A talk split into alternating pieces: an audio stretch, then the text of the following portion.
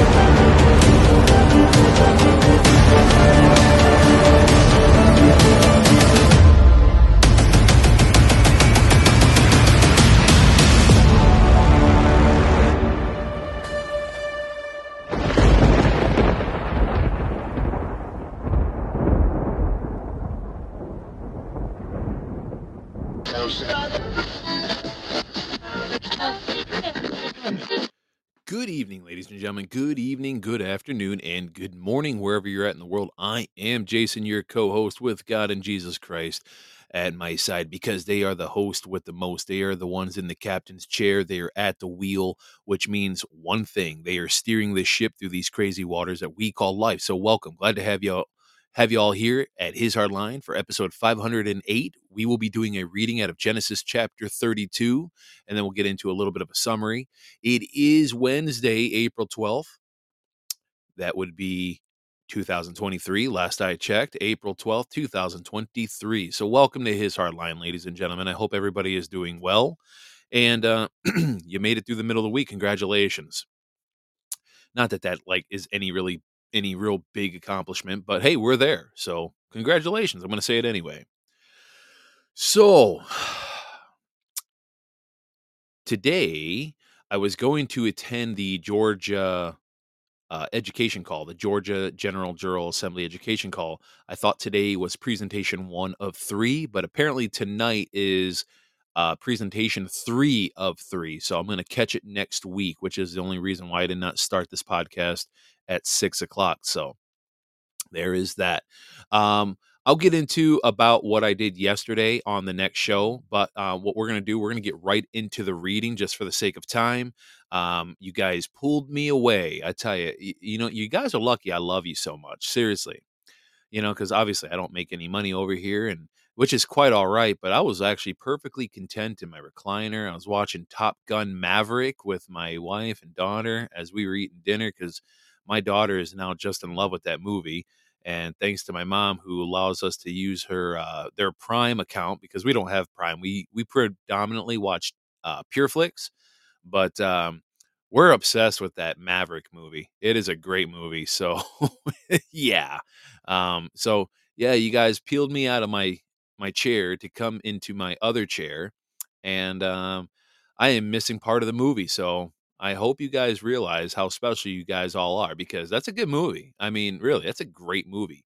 I'm not one that thinks sequels are typically better than the first movie of anything, especially when it comes to like Rocky movies.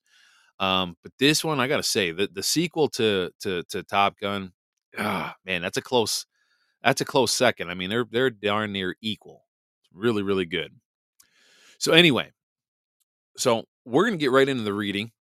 And I promise you, I am not going to be reading out of the 1599 Geneva Bible because yesterday was brutal. I had a hard time reading all the Old English. I gave it a good shot. I will go back to it every once in a while, but I am not going to do that every day.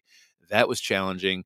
The sentence structures and how things are, you know, situated as far as the wording, I just can't do it because it stumbles me. And I know it probably stumbles some of you. There's just no way. So today we're going to be reading out of the New American Bible Revised Edition, and it is chapter 32. And if you kind of remember from yesterday's reading, this kind of it left us with a little bit of a cliffhanger because now Jacob was heading back home, and he wasn't sure exactly what he was going to be met with when it came to his brother Esau, because of the fact that Jacob stole his brother's um, blessing from his father before their father died.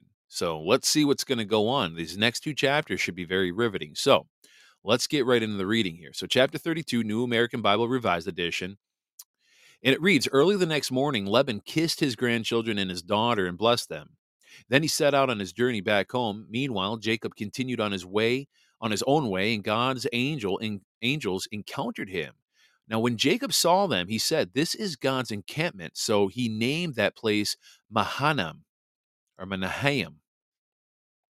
Jacob sent messengers ahead to his brother Esau in the land of Seir, the county of Edom, ordering them, Thus you shall say to the Lord Esau, Thus says your servant Jacob, I have been residing with Laban and have de- been delayed until now. I own oxen, donkeys, and sheep, as well as male and female servants. I have sent my Lord this message in hope of gaining your favor. When the messengers returned to Jacob, they said, We found your brother Esau. He is now coming to meet you, and 400 men are with him. Jacob was very much frightened. In his anxiety, he divided the people who were with him, as well as the flocks, herds, and camels, into two camps. If Esau should come and attack the camp, he reasoned that the remaining camp may still escape. Then Jacob prayed, God of my father Abraham and God of my father Isaac, you, Lord, who said to me, Go back to your land and your relatives, and I will be good to you. I am unworthy of all acts of kindness and faithfulness that you have performed for my servant. Although I crossed the Jordan here with nothing but my staff, I have now grown into two camps. Save me from the hand of my brother, from the hand of Esau. Otherwise, I fear that he will come and strike me down and the mothers with my with the children. You yourself said, I will be very good to you, and I will make your descendants like of the sands of the sea, which are too numerous to count. After passing the, the night there, Jacob selected from what he had with him a present from his brother Esau 200 goats and 20 he goats, 200 ewes and 20 rams, 30 female camels and their young, 40 cows and 10 bulls, 20 female donkeys and 10 male donkeys. He put these animals in the care of his servants in separate herds. And he told his servants, Go ahead of me, but keep some space between the herds. He ordered the servant in the lead. When my brother Esau meets you and asks, To whom do you belong? Where are you going? To whom do these animals belong ahead of you belong? And tell him, To your servant Jacob, but they have been sent as a gift to my lord Esau. Jacob himself is right behind us. He also ordered the second servant and the third and all the others who followed behind the herds. Thus and so you shall say to Esau when you reach him, and also tell him, Your servant Jacob is right behind us. For Jacob reasoned, If I first appease him with a gift that precedes me, then later, when I face him, perhaps he will forgive me. So the gifts went on ahead of him while he stayed that night in the camp. That night, however, Jacob arose, took his two wives with his two maidservants and his eleven children, and crossed the ford of the Jabbok. And after he got them and brought them across the wadi and brought over what belonged to him, Jacob was left there alone. Then a man wrestled with him until the break of dawn. And when the man saw that he could not prevail over him, he struck Jacob's hip at the socket, so that Jacob's socket was dislocated as he wrestled with him. Now the man said, Let me go, for it is daybreak. But Jacob said, I will not let you go until you bless me. What is your name? the man asked. And he answered, Jacob. Then the man said, You shall no longer be named Jacob, but Israel, because you have contended with the divine and human beings and have prevailed. Jacob then asked him, Please tell me your name. He answered, Why do you ask for my name? With that, he blessed him.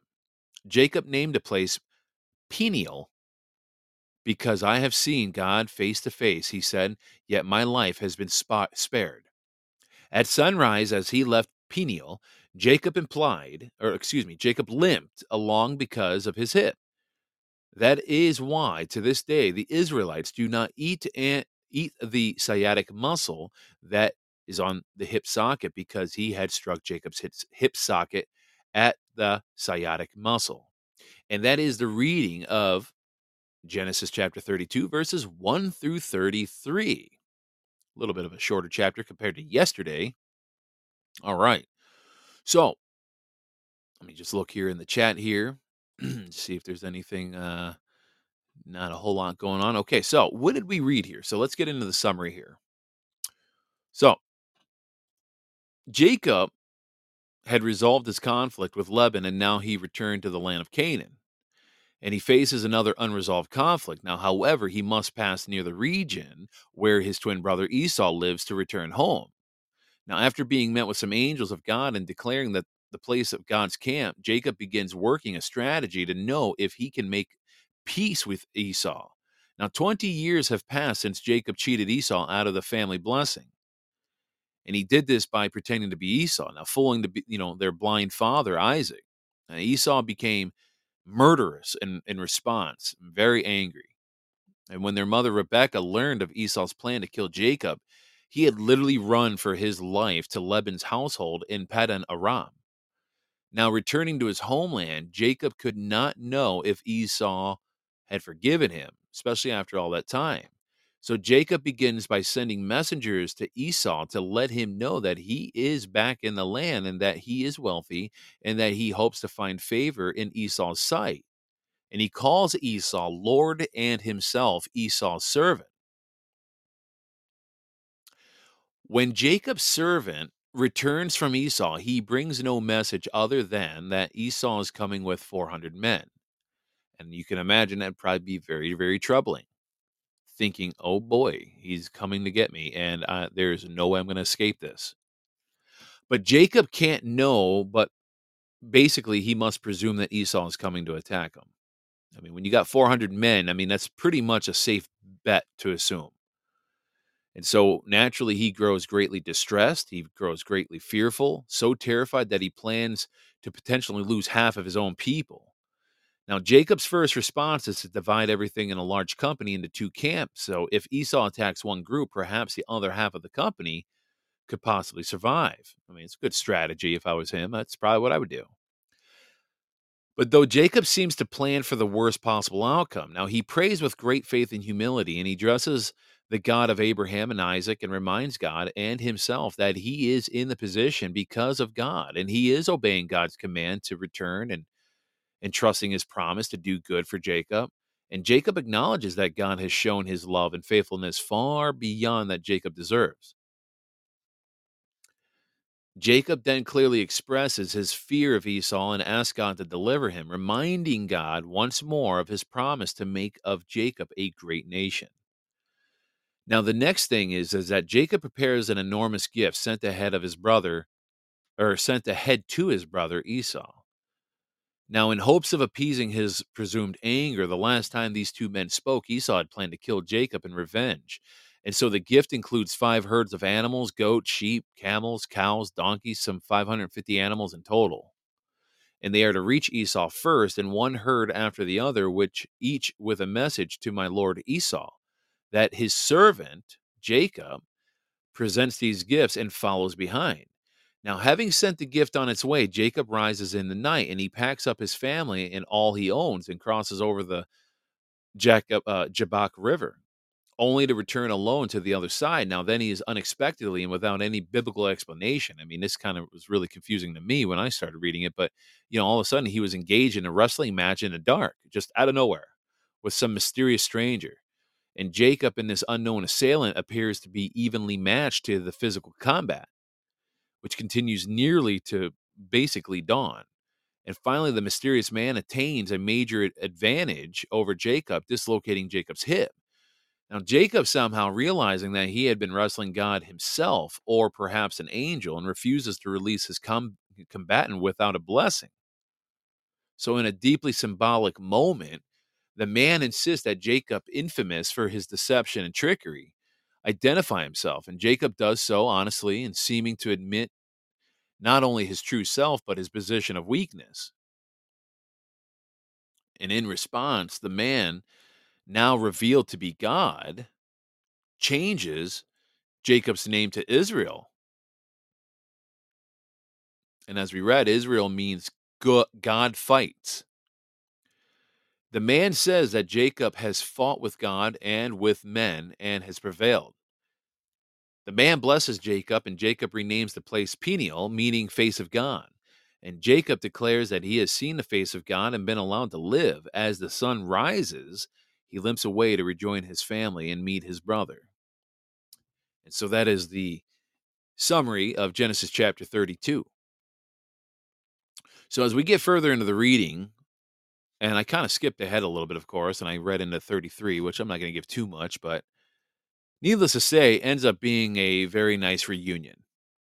And we'll get into that a little bit more on Friday. Because, for the record, by the way, ladies and gentlemen, tomorrow will be a podcast free Thursday because tomorrow is my only day off.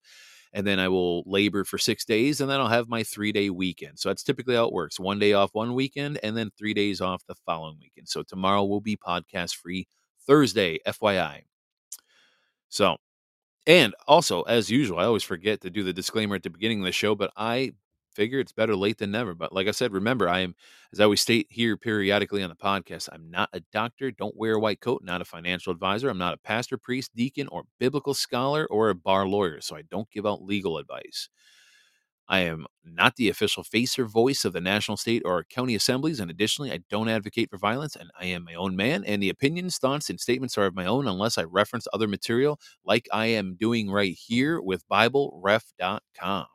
It's BibleRef.com.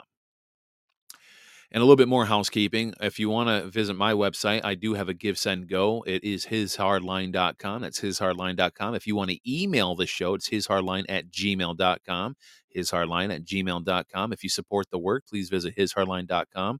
And uh, like I said, you'll find the link at the top of the page of the homepage. And you know everything you know every little bit goes to either upgrading the studio or basically just kind of you know goes into um, just further just furthering research and you know what we got going on over here but overall though the biggest favor i could ask actually ask all of you is share the show. That's my biggest thing i'm going to ask all of you share the show. That's that's the biggest thing okay? Share it far and wide because we need to grow this community more than you guys know because we need to get the you know the information about the assembly out. We need to get god's word out to more and more people. Um, it's very very important. So we're going to close this out with a prayer and then we'll continue on with the second show. Now, with the second show, I'm going to tell you, well, in fact, you know what? We'll just, I'll get into that in the next show here. So we're going to close this out with prayer. If you have any prayers you want to add in the chat, please do so now, and I will add it at the uh, tail end of it. Heavenly Father, we want to say thank you so very much, as usual, for giving us this day, giving us another day of life and good health. We pray for the health of those that might have fallen ill to either allergies or colds or anything that they might be dealing with, weakened immune system, or uh, you know, due to lack of sleep. So we just pray for people like my wife who is just feeling a little under the weather that, um, you know, you just help them feel a little bit better. And we asked for, um, we just ask that you always help us remain mindful of everything that we do. Always allow us to remain mindful and to live in the moment, to never worry so much about the future or dwell about the past. We need to always just really focus on the here and now. It's so very important. So we we ask that you always help us in that way, and we uh, we thank you for every blessing you bring in our life, little and large, things that we oftentimes take for granted. We thank you for the lessons in this Bible, and most importantly, we thank you for your Son Jesus Christ, and we pray all this in His name, Jesus Christ. Amen. Amen, ladies and gentlemen. So we will be back here on the other side. Give us about a minute or two. We will close this out, and then we will be back on the other side. All right. God bless. And if we don't see you on the other side, we'll see you back here on Friday evening. All right. We'll see you then. And suddenly a great tempest arose on the sea, so that the boat was covered with the waves. But he was asleep. Then his disciples came to him and awoke him. Lord, save us. We perish. Why are you fearful? Oh, you of little faith. Then he arose and rebuked the winds and the sea.